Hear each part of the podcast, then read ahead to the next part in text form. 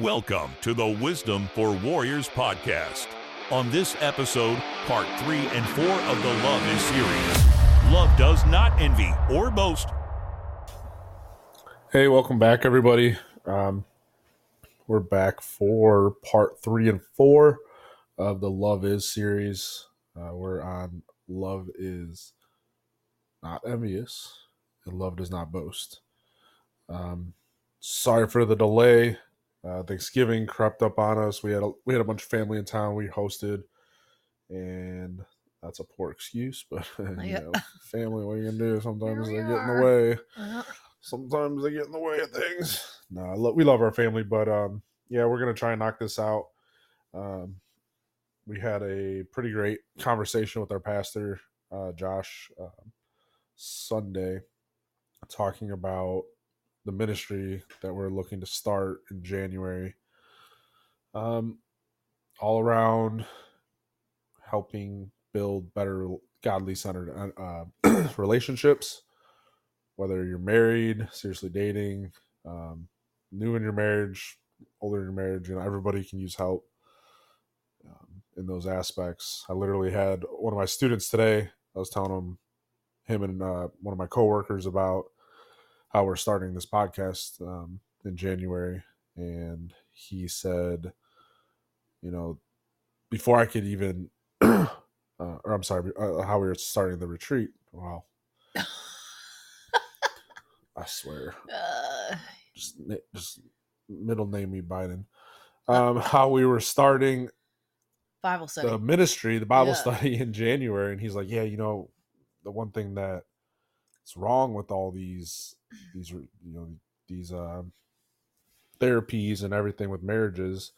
And I was like, oh, here we go. He's about to say something crazy. Like they don't work or blah, blah, blah, you know, something not, you know, Christian centered. And he's like, you know, a lot of people, a lot of relationships, couples use them as a last ditch effort or something to try and fix a problem that's been going on for a long time. And then I told him how we have tried to use it, you know, Bible studies, marriage retreats, even before we married with the serious dating retreats, all those things, how we try to use them as preventative care. And I, you know, I explained how we talk about it like, you know, a car, you know, you don't not get your oil changed, not do the regular maintenance, expecting not to have a serious problem later on, right? Like you do these regular maintenance things to prevent a serious malfunction later on. And that's a way you can look at marriage and relationships, moving towards marriage.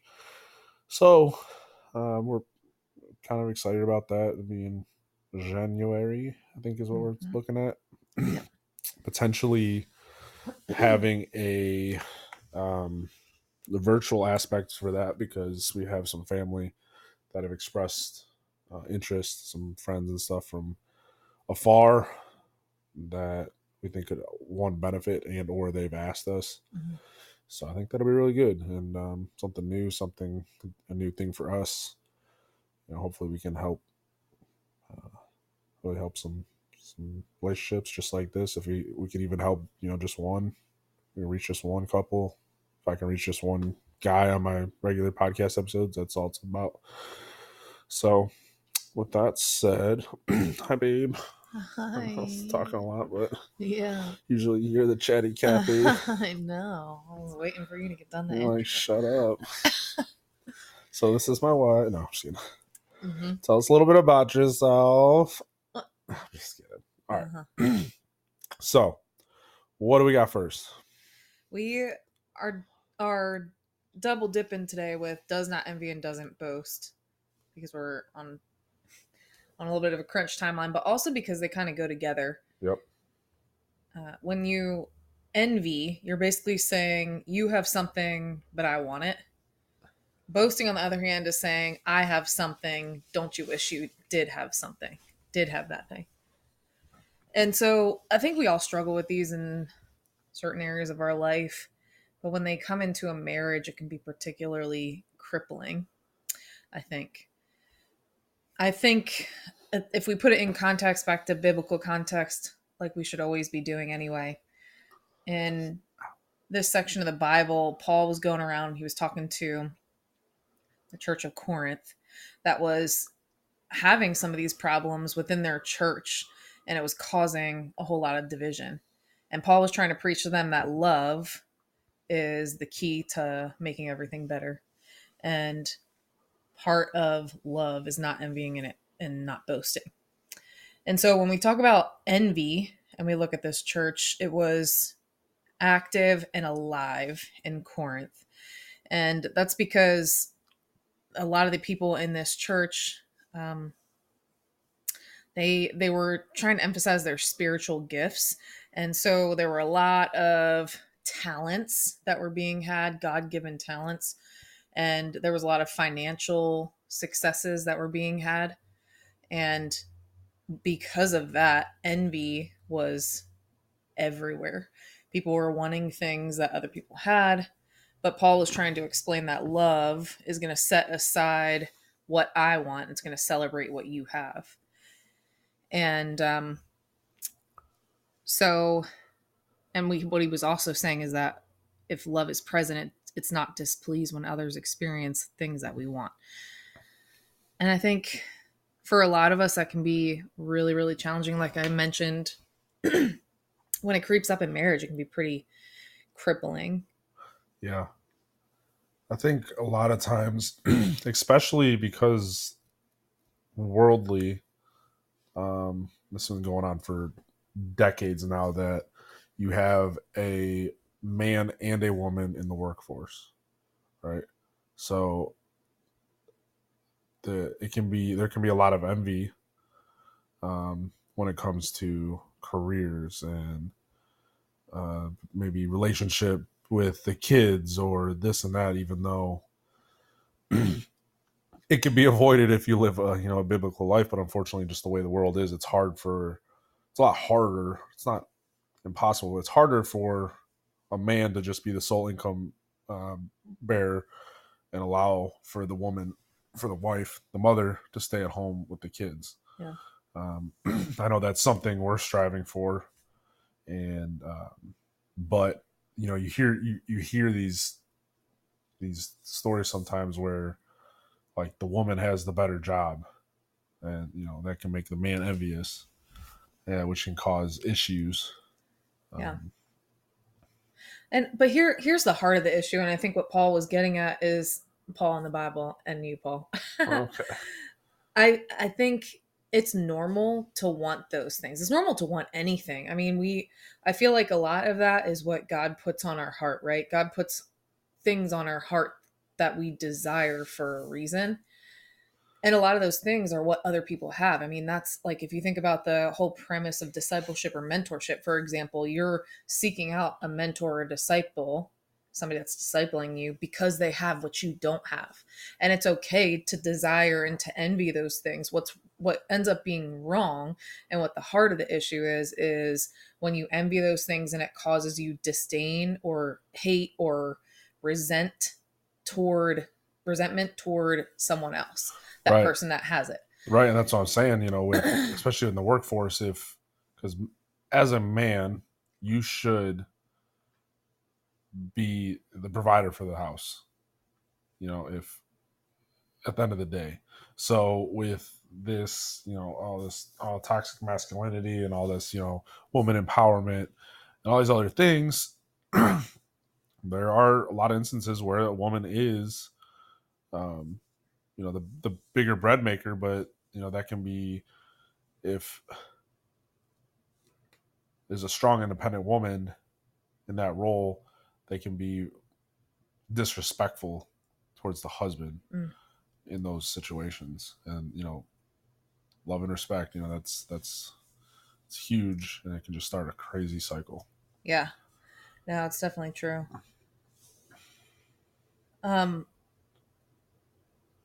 Yeah, and I think I struggle with that sometimes. I think in our relationship, I do feel envious that you have these like longer work days and you don't have to necessarily do some of the house stuff that I put on my own self. We can trade. And, I mean, I already told you at the beginning. I'm like, you go ahead and get yourself a big balling job, and I'll stay home and be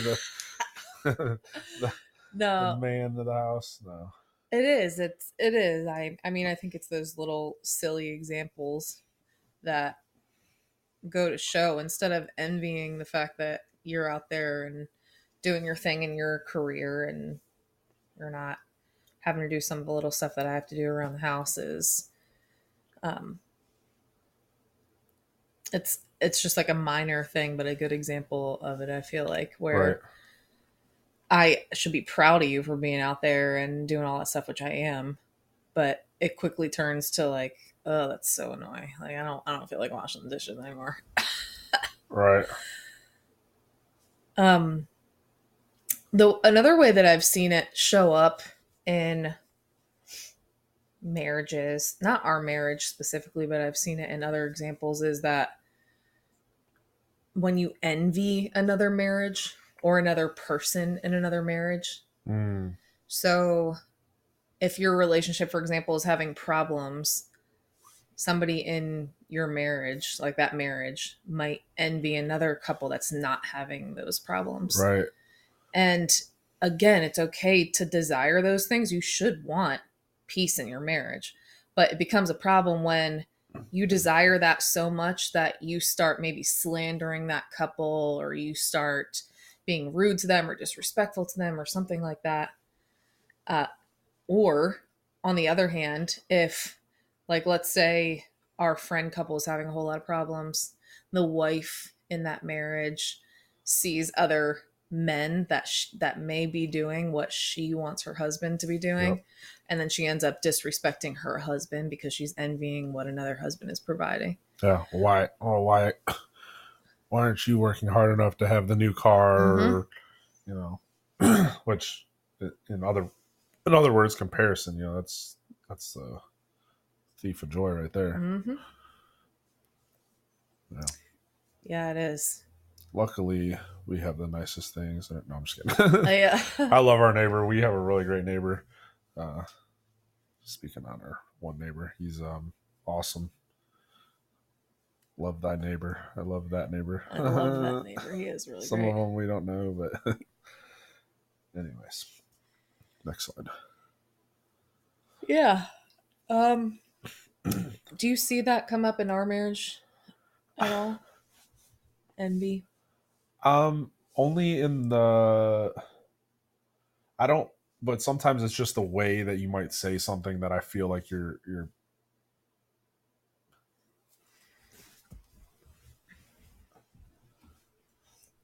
what am I trying to say here? Yeah, you better clean it up. Yeah, better clean it up. And on the next episode, let's see here.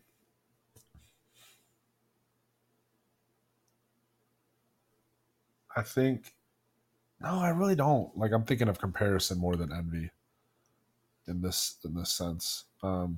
Sometimes I can feel like you're comparing our situation, and it's not necessarily like in that crazy cycle where like, oh, why aren't we making more money or this or that? But sometimes the way you present things to me, like, what was it the other day? You presented something to me and I felt like you were comparing, and I felt a little disrespected. Do you remember? I don't remember, but I remember it happening. Yeah. I don't remember what the context of it was, though. Yeah, but I ended up having to come back and be like, you know, after we separated for a minute, because, you know, a lot of times we'll do that. We'll just take a step back. We'll separate for a minute and then come back together and be like, look, babe, I was essentially like, you know, babe, I know what you were saying wasn't meant to be this way, but I felt like you were comparing our situation to other situations. And a lot of times, I guess it can be where it's not that I'm doing something wrong, but because of what other people do wrong, you can sometimes say it to me. And that's, I think it was something like that, yeah, where you were like, well, I don't want us to be like XYZ, and I'm like, well, that was it. Yeah. I don't remember exactly, but That's the only thing I can really think of. I guess, yeah, you're right with the envy of, you know, me not being home to do some of the chores around the house. I give you junk about that all the time because you don't leave them for me. I can't do them.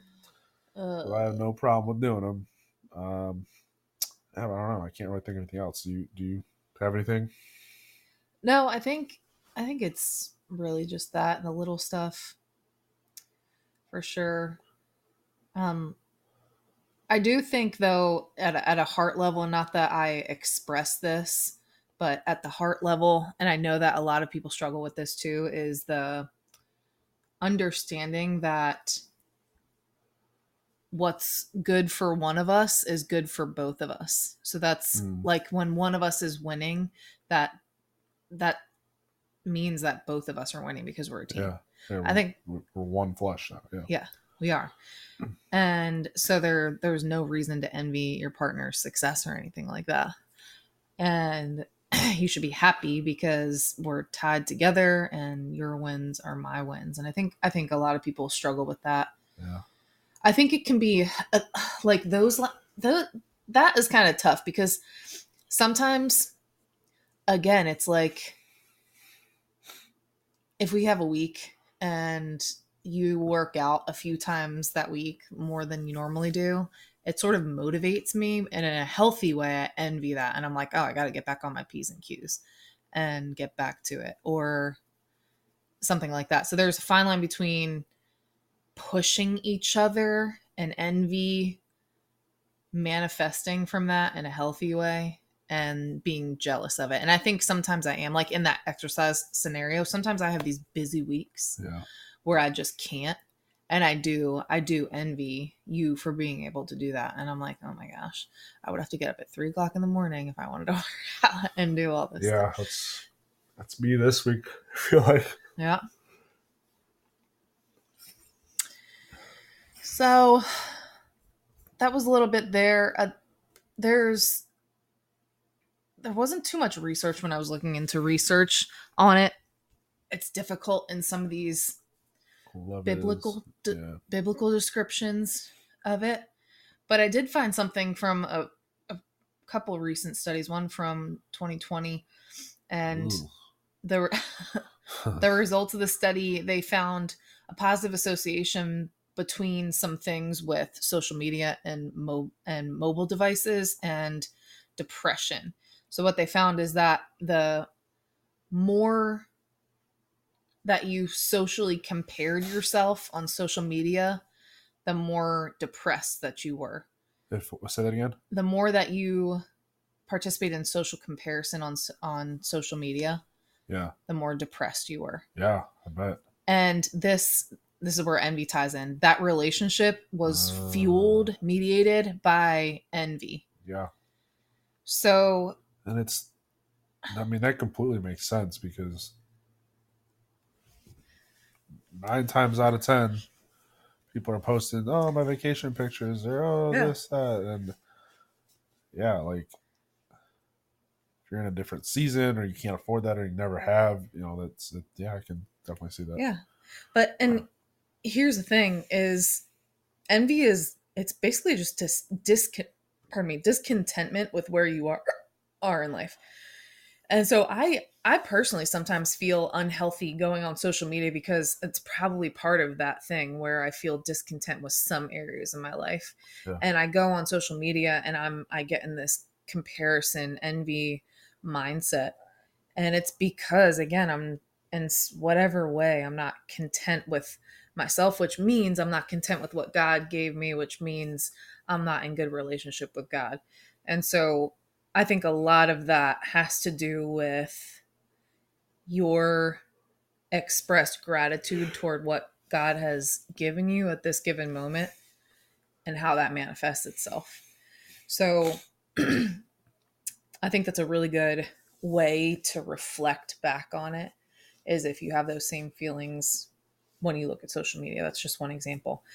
But in that study, the direct effect of upward social comparison on depression and the relation between upward social comparison and envy We're both moderated by marital quality too. So the more that all of those things were related, the, I guess marital quality had a direct effect on how all of those things were related. So for example, and this is all with marriage context. It's not just I'm envying this person because she has a nice bathing suit or something like that. So if there's somebody that's in a what we would call a poor marriage, their marriage quality is poor, it's very likely that they're going to have depression because they're comparing themselves to people on social media, which is fueled by envy. Yeah. So what's fueling envy is lack of marriage quality. So marriage quality or low marriage quality is going to affect envy, which is then going to affect how you view people in other situations on social media, which then affects your level of depression, which then I think, it doesn't say it in this study, but I'd imagine that depression then goes back and it completely affects your marriage quality. So it's like a cycle. Mm-hmm. Kind of like the crazy cycle too. Huh? Mm-hmm. Well, something like that. The circle of trust. So, yeah, which is, You gotta tend to your marriage quality before everything. Like if you're having a problem with all of that stuff, yeah, you really have to improve your marriage. Yeah.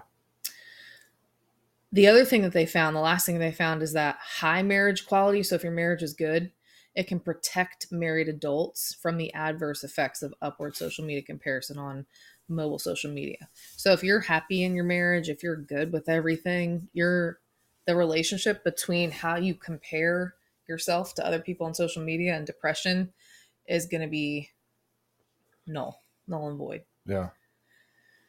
So I think a lot of that marriage work has to just be how content you are with your marriage. A lot of people, I think, struggle with contentment and just being okay with where they are. Yeah. Yeah, definitely. Yeah, I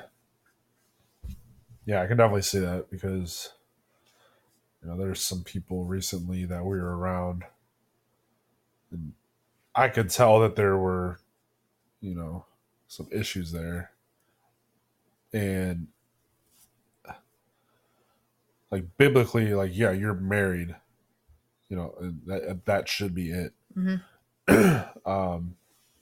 But that contentness, there's a lot of people that will just stay in the marriage for that reason, but they're also not working to make it better. Yeah. And, it's kind of sad, honestly, because, granted, we've only been married for a little bit of time now, compared to a lot of the people we know. Like, I think we have a really great marriage and we always, people are always like, oh, we're proud of you for taking these steps and doing all these things. And I don't view it as us doing anything crazy. Like, right. It's kind of like, yeah, we have 5 dogs, which if you actually take a step back, that's pretty freaking crazy. It is real crazy. But it's our normal. It's just the way we operate. And, just you can't stop working on yourself, and you definitely can't stop working on your marriage. That's it. So next slide. Another study, actually, speaking of ways to combat this, it's a study from 2019, and they were looking at how to combat these specific forms of envy. There's one particularly insidious form of envy, which is called malicious envy. And malicious envy is going to eventually lead to shame. Like, I am envying what you have so bad that I'm shaming myself for not having that. Mm. And then it turns around the attitude to, I'm now looking at what you have as being undeserved, or you are undeserving for having what you have. So I envy your success, and now I'm looking at you like you didn't deserve that trophy. Right. You didn't deserve that promotion. You got that silver spoon. Right. Yeah. So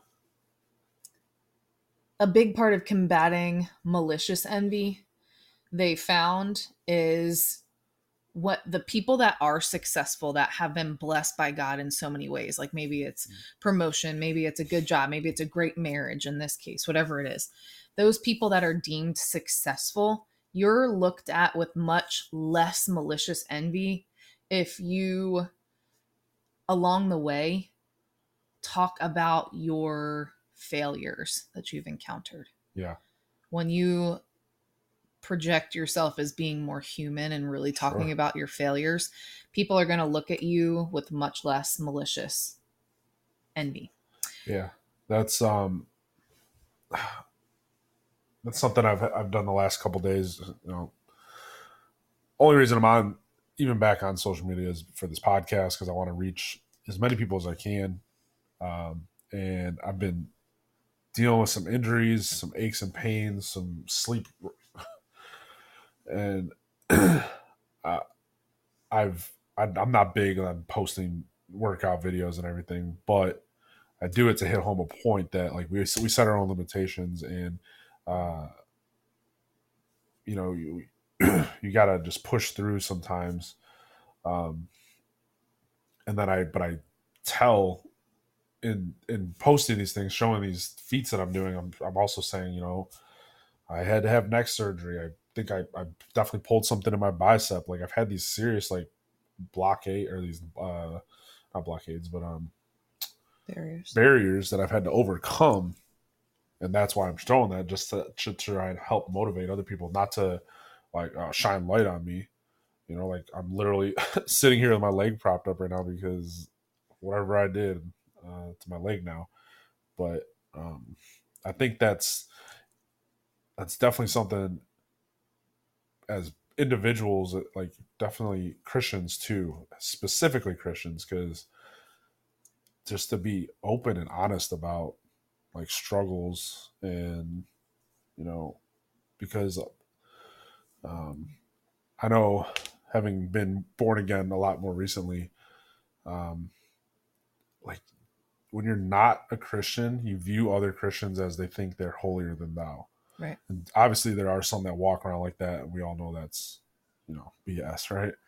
But if you're open, you know, that's like why we like going to our church, because our pastor's open and he's like real, like he's a real human. He's not just one of these, you know, mega church pastors that act like, you know, everything's fine and dandy all the time. So yeah, I definitely can see that where it can turn into that malicious, and then but if you're just humble and real, especially within your marriage, you know, you won't have those things. So yeah. Good. Yeah. Definitely be open about all that. So love does not boast.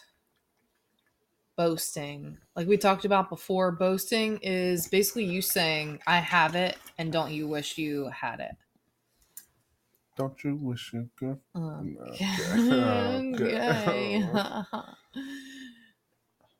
It's the work of self-promotion, and it can be obvious or it can be subtle ways. So you're promoting yourself, like you're promoting yourself in a good way on social media. Yeah. But some people promote themselves for other reasons, whether it's to affirm themselves, get affirmation from other people, do whatever, or just bragging to try to put themselves on a pedestal, so to speak. You can do it in multiple ways. And on the flip side, in a Christian context, love, and what Paul was trying to explain, is that you don't do that. You don't boast. You don't brag on yourself, but you go to work praising God and other believers instead. Yeah. So like in your example, it might be if you're posting on social media about your workout or something like that, you're praising God for giving you the time to be able to do that, the energy. You're praising your beautiful wife for meal prepping for you, for doing all this stuff. You're praising your battle buddies at work because you're rolling with them every day and they're supporting you. You're doing all that stuff. So you're praising God, you're praising the people around you, and you're not praising yourself. Nope. You're not putting yourself up there. And because at the end of the day, what you're doing is you're putting yourself above others. You're basically acting like you are better than other people. And true love definitely doesn't do that. It recognizes our achievements, our where our value is found. So yeah, it's just like what I was just saying, you know, if you're walking around like your poop don't stink, you know, that's, yeah, it's not the way. It's not. No. Yeah. Yeah. Cause in all reality, we wouldn't have to inflate ourselves at all if we knew that we were already enough in Christ. Yep. So, and I think that's why, honestly, that's why I hardly post on social media anymore. Cause I did recognize that it's some, and a lot of people do it for that boasting. And in some ways in my past, I think I was doing that for boasting. And to me, I don't need to let every single one of the people that follow me know what I'm doing or putting myself above them in some way. Like if I want to share something, I'm going to share it via text or call or something like that. So, I think that's something definitely to think about, but let's see.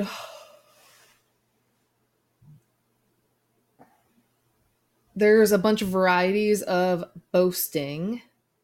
There's a low self-esteem variety, those who have been broken in unhealthy places and need to prove their worth in unhealthy ways. They're afraid of the lies they've bought into about themselves. And though they may believe telling others impressive things about themselves will boost others' perception of them in time, it has the opposite effect because people start seeing through that stuff. Right. And then, go ahead. Yeah. I've definitely worked with those types. You know, and in my world, that's not the way. Like I gave a little intro to my people today, and I was like, you know, I make it funny just to give them a little background, just enough to like to help them realize that I'm not just some guy they hired. I'm like, yeah, you know, I did the army thing, I did the Afghanistan thing, started here, started there. All right, next time, like you guys don't really care about, you know, all my accolades, but my actions are going to go further with all that, you know, and just the same thing in marriage, right? Your actions are going to go a lot further. Yeah. But with that low self-esteem variety, I think in marriage, it can probably come through in a lot of ways. I think mine comes through a little bit where I'm like, If we get dressed up, we're going somewhere, and I'm expecting some kind of affirmation or validation. Yeah. And so I don't know. I ask. Maybe I'm not boasting, but I'm doing something to feed my low self-esteem. But what do you think are some other ways that in marriages the low self-esteem variety could show up? I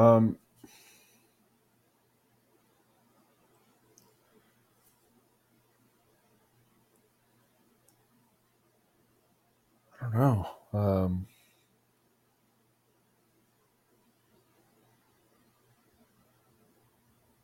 I think in the bedroom, you know, that could be a thing. Yeah. Because there's a lot of factors that could play into a performance, you know? Yeah. I don't know. I think in any area that you feel like you're insecure in, but you brag about, like again, I feel like I do so much of this stuff. This is so awful. Now that we're going through all this, I'm like, oh my gosh, I need to make so many changes. But when I don't do it to be, you know, like a brat or anything like that. But if I clean the house, I'm like, oh, did you see I cleaned the house? Did you see how clean the countertops are? Did you see? Did you see this? Did you see this? Yep. Did you see that? Yeah. Yeah. Literally, I come home and you're like, oh, let me show you everything, all the things I did. Okay. Just, can I put my lunch box down? Yeah. And because in a way, I feel like I'm insecure about your recognition of my position in the marriage or something like that. And so I feel like I have to subtly boasting in that low self-esteem variety way to affirm my place in the marriage or something like that. So I think that's one example of boasting. Yeah. In that way. So there's the low self-esteem variety. There's also the personal gain variety. And this type of boasting, they attempt to gain higher position or authority through elevating themselves. Sometimes their boasting can appear innocent and subtle, but it's still boasting. So I think in marriage, how do you think that can show up in marriage and you trying to get personal gain or a higher position? Say that again. They attempt to gain higher position or authority through elevating themselves. Yeah, I think that could tie it hand in hand with like just, you know, insecurities. Right, like, and going back to, you know, the fact that so many couples are both working, you know, if they may feel that they need to, you know, puff their chests about their career or about things they're doing. Well, I did this I took the kids to this and this and this to kind of like elevate them to make them feel better about their situation. Which, you know, but at the end of the day, again, you're one flesh, right? Like you were saying earlier, your wins are my wins and vice versa.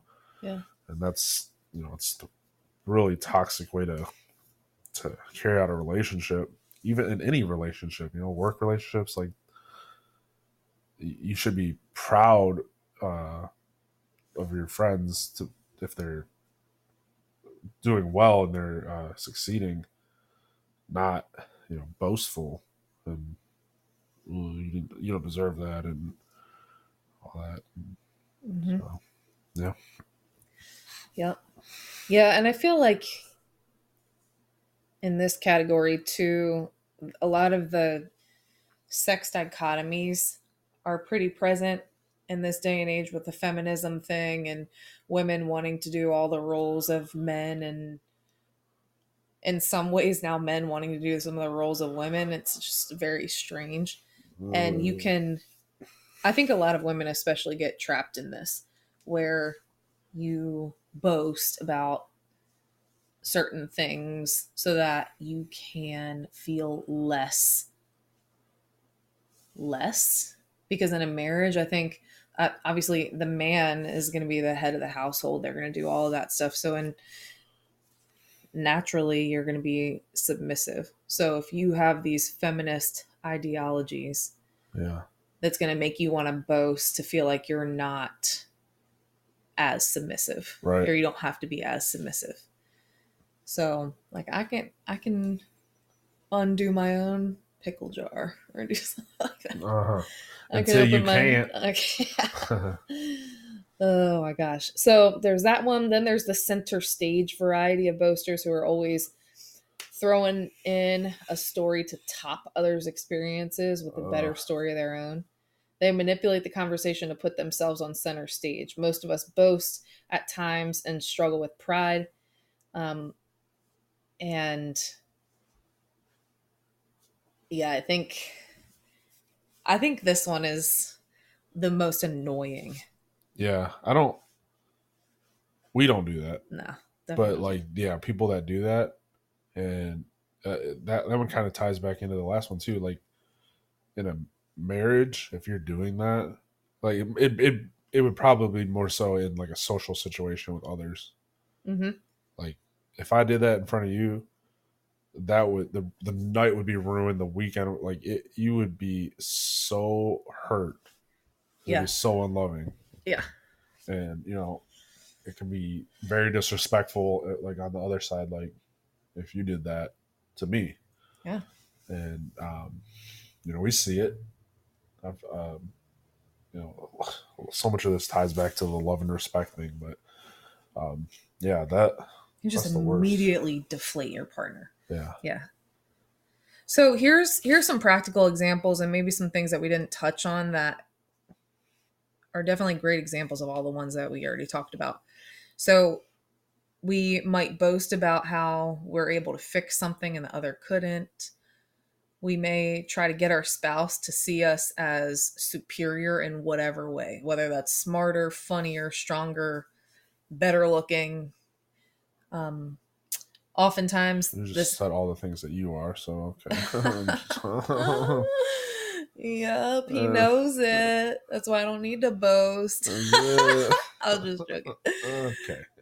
Oftentimes we try to top our spouse's story, like what I went through was worse than that, and therefore I can top that. So I think we do that a little bit.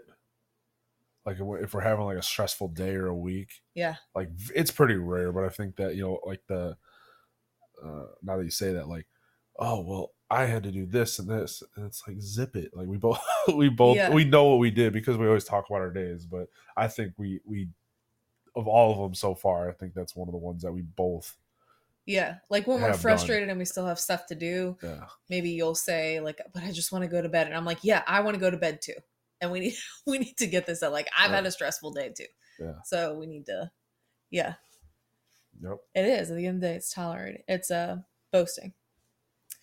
We may belittle our spouse, basically step on them in an attempt to rise above them. Oh my gosh.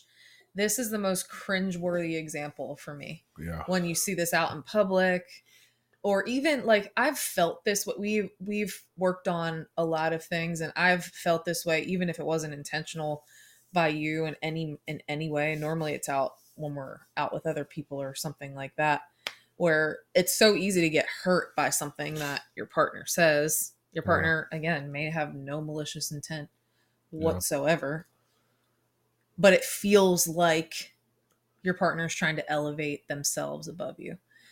And oh my gosh. Yeah, that's I guess that one too.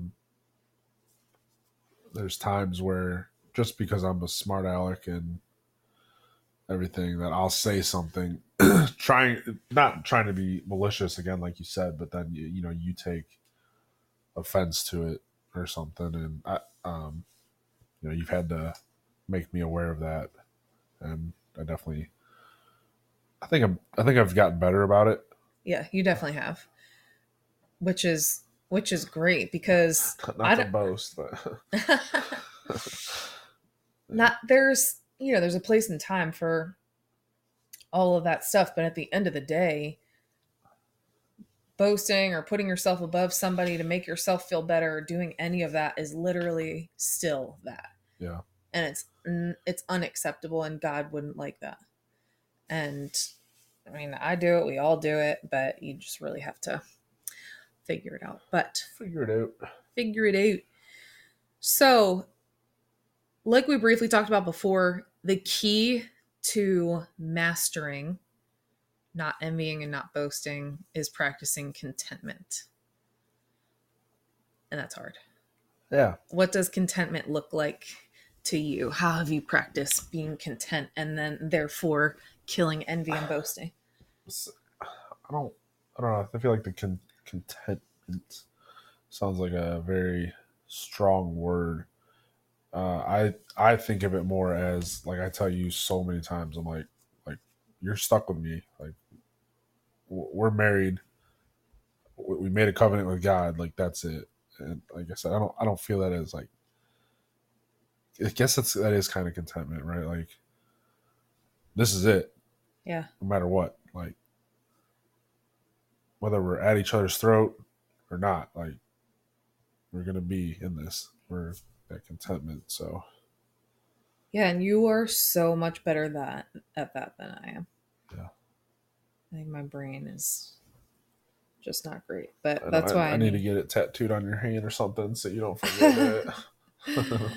I think that's why God gave me you. Yeah. It's because you do have a good grasp on contentment. But envy and boasting are going to completely be obliterated when we have pleasure in our own life and ourselves, and whether we have serenity. And like I said, it's both in who we are and what our marriage is like. Yeah. So instead of us seeking fairness, like if you have a good promotion and I want that promotion, instead of us trying to seek that equality, then if we learn to master contentment, we're going to be genuinely happy for that other person, for their success. Yeah. Yeah. And like, there's been some things that have come up. And I guess I am a bit, if we go back, a bit envious. It's more of like, I feel like I've lost time with you with some of your stuff at work. Mm. You know, with the added research stuff, and now you're picking up another class next semester, and but I am happy and proud for you, like proud of you, I should say. But I have to support you in that role until I can support you out that place. That's what I'm saying. Make me a stay-at-home mom. Let's go. Well, yeah. As soon as I get some subscribers. No, I'm just kidding. No, that's a good example. And I think a lot of this goes back to our own personal fulfillment. Like if we don't feel fulfilled in our life, then we're going to envy other people, or we're going to boast so that we can somehow negate our low self-esteem. Yeah. And to circle back, I envy those people that have that fulfillment because it's hard. I feel like I've spent an entire lifetime, and I don't know about some of these people that are listening, but an entire lifetime, just what I have is not enough. And that, in a way, it's such a double-edged sword, because in a way I have been so successful because of it. Right. If you're never content with what you have, you keep striving. And the thing is that you can strive for whatever, and you can gain whatever. You can gain whatever degree you want. You can get publications. You can have a successful family, whatever it is. But, I mean, it's all folly at the end of the day. I mean, that's what Scripture says. If it's not God, then it doesn't matter. Right. So I think getting back to what true fulfillment in God's eyes means for you. And you mentioned, interestingly, our next transition, which hopefully is going to be in the next couple years, me staying home and doing the at-home thing and raising a kid or kids. Right. I have thought about how that transition is going to be. I'm so motivated to do that. But at the same time, I know my brain is in some ways going to be like, oh my gosh, I should be publishing. I should be doing research. I should be teaching. Yeah, you're going to be researching the non-toxic Tupperware container. You're going to be doing all the research on how to raise a child in this craziness of a world we've got going on. Yeah. And then you can publish something about it. Oh my Yeah, maybe actually. I know. There's, you know, not to boast, but that was my idea. So the last little bit of research that I looked into, just again, was pretty difficult to find research on these topics this week, but there was one study that looked at tons of postings on things like Facebook, Twitter, Instagram. Yeah.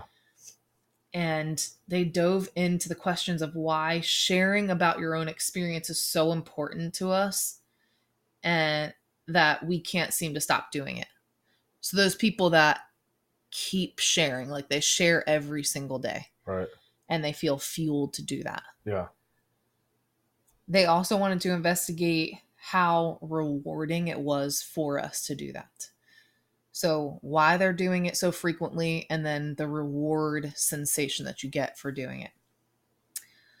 And the psychologist set up a study that had 5 brain imaging experiments, and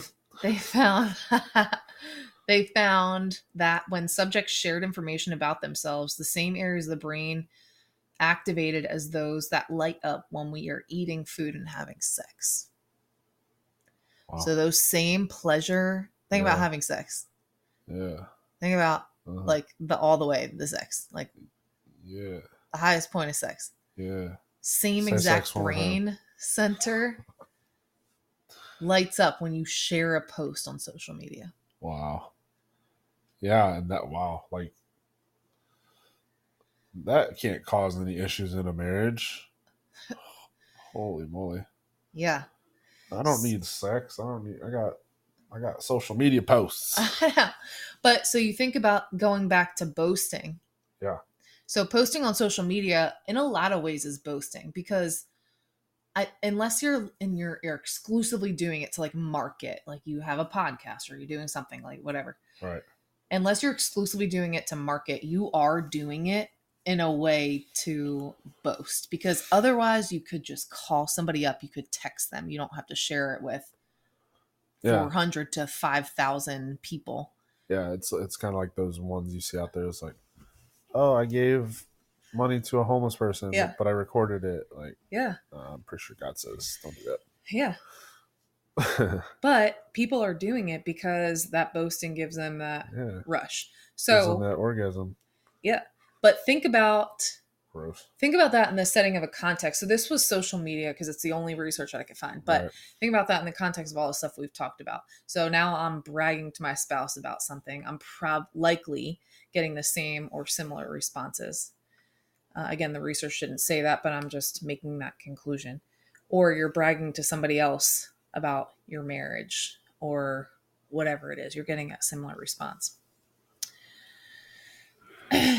And another study, the last one that I found, was the study that asked a whole bunch of workers on the crowdsourcing site Amazon to complete a short survey in which they either recalled a time they bragged about something or had someone else brag to them. Amazon workers. Yeah. I don't know why they picked them. Okay. That's weird. So they recalled a time that they were bragging and another time where they were bragged to. Yeah.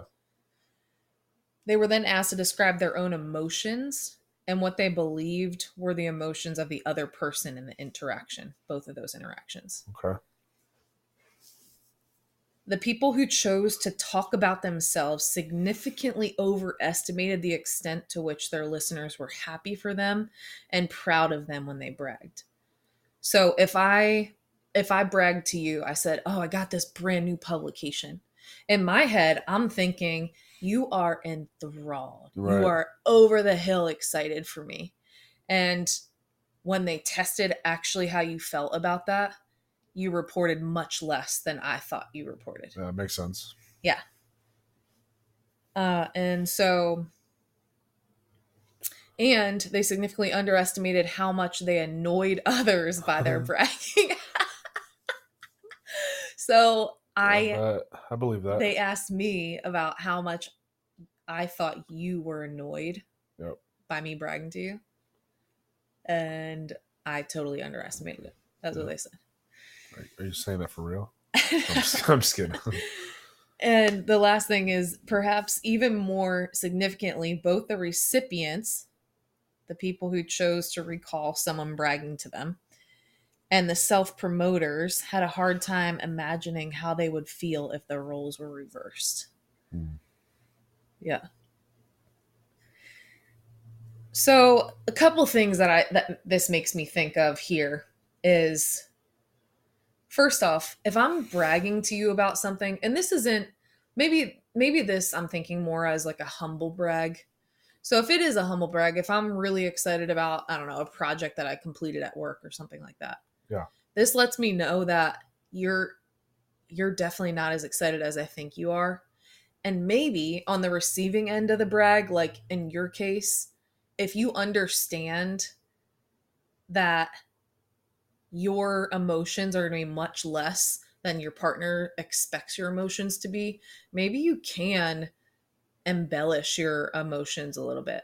Like if I were to tell you about that project, instead of you just being like, oh, that's cool, you can be like, dang, babe, like that's freaking awesome. So that you can essentially match my expectations of how I think you feel, if that makes sense. No, absolutely. You know? Yep. I think that's such a good way to love on your spouse. Like, even if you don't feel like embellishing your emotions, yep, doing that just to make your partner happy, I think is a great thing. I also think, going back to one of the conversations that we were talking about today, is we talked about how, oh, I just had it in my head. So how you talk about your failures along the way. If you're bragging, like if I were to brag and say, I got that project completed. If I were to say, you know, I got that project completed, but I struggled a little bit along the way. Like there were some hiccups. Yeah. And my Diego was an awesome thing. And I start thanking God for the people that he gave to me. Yeah. That is going to come across much less like a brag and much more like a statement of humility, a statement of gratitude. And then therefore you on the receiving end are going to be much less likely to be annoyed by my humble bragging. Right. You know what I'm saying? Yeah. So like in your case, when you get that promotion that you are going for, at work later, or when you, I don't know, sell a motorcycle finally, or no, I just feel like you're making sounds like you're envying. This is things that you want me not to have or to have. Okay. Oh. See how this whole goes full circle. What else am I doing wrong? You need me to do better. No, that's fine. No, but I do feel like that's a great way to do it. It's such an action out of humility rather than boastfulness. Yeah, and that's like, I've always loved the people that accept an award on stage and the first thing they say is, I want to thank God and I want to thank my wife. Or I want to thank God and I want to thank my husband, because God had his hand on every single stage of this process. Yeah. And my wife or my husband was literally my full support this whole time. I could not have done it.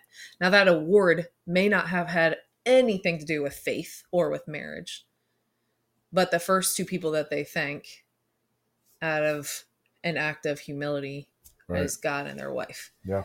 And so although they're in some way boasting that they got this award, it's going to be received much less, like people are going to be much less annoyed. Right. Yeah. Yeah. And I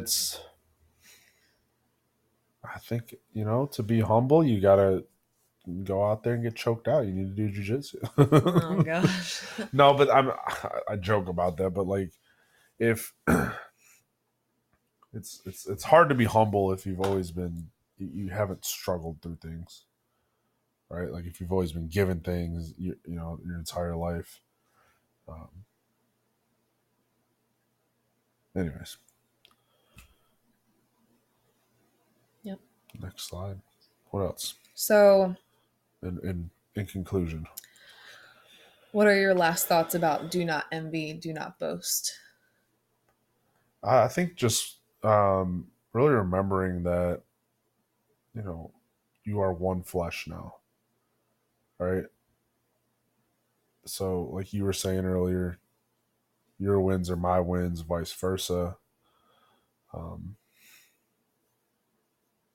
know, just really loving and respecting each other.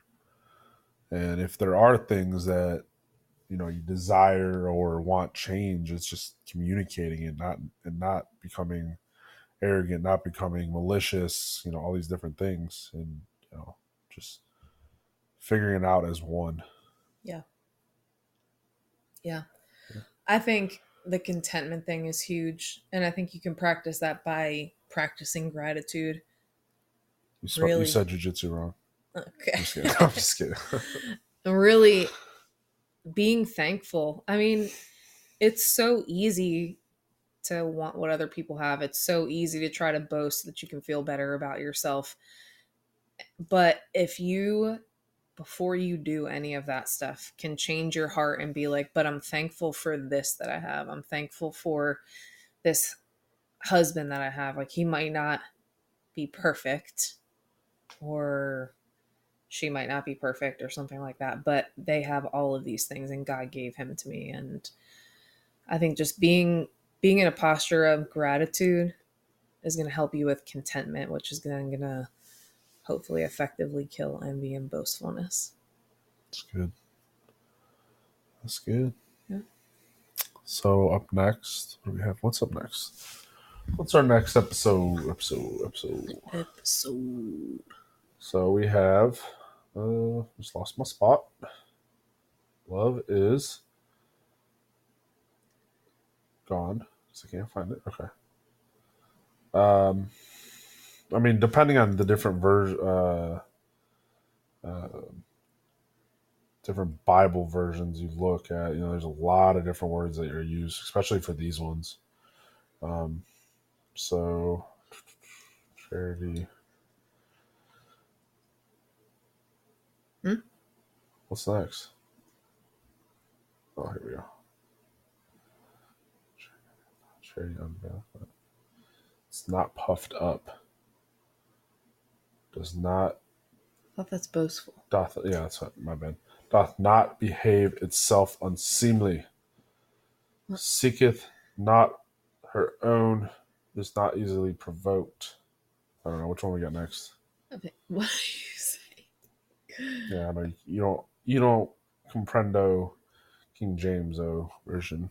I don't. What is this? First Corinthians 13:4. It is not proud. Yeah,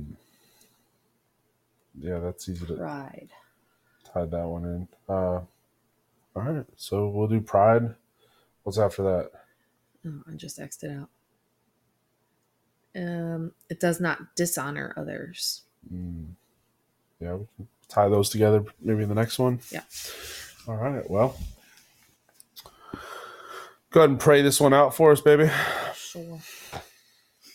Dear Lord, thank you for bringing us here together on our bed so Paul can rest his ankle. Amen. I do pray that you'll heal up his ankle and his hip and his back and his chest and his neck. All the things. Nah, I'm just joking. But I'm grateful for the motivation that you've given us to get on the way with having these conversations. I think they're so important. First, I think they're eye-opening for me. I think I say in every episode that as I'm talking through these things, I'm like, my goodness, I have so much to work on. So I'm glad that you are, and I'm happy, thankful that you're peeling the scales away from both of our eyes. And I pray that you'll do the same for anybody that's listening to this podcast, because you are so good at that and softening our hearts and opening up our eyes to the things that we do, the ways that we act, the qualities that are less Jesus-like so that we can be more Jesus-like.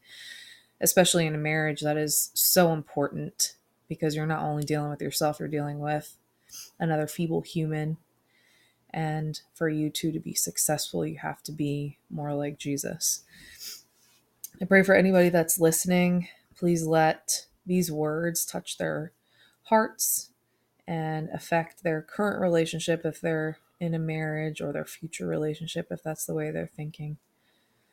I pray that you'll rally up some other listeners so that we can grow this message, grow our following and Paul's following, so that we can continue doing the work that you put us here to do.